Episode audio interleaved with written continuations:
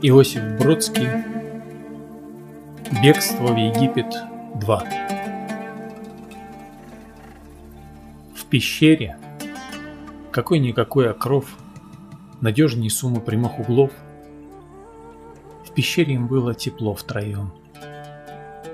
Пахло соломой и тряпьем. Соломенной была постель. Снаружи молола песок метель, и, припоминая его помол, с просонья ворочались мул и вол. Мария молилась. Костер гудел. Иосиф, насупясь, в огонь глядел. Младенец, будучи слишком мал, чтобы делать что-то еще, дремал.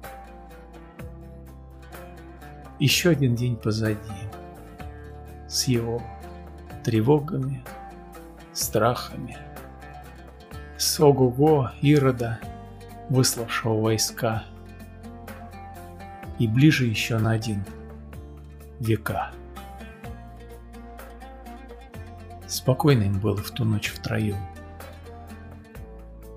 Дым устремлялся в дверной проем, чтобы не тревожить их. Только мул во сне или вол тяжело вздохнул. Звезда глядела через порог. Единственным среди них, кто мог знать, что взгляд ее означал, был младенец. Но он молчал.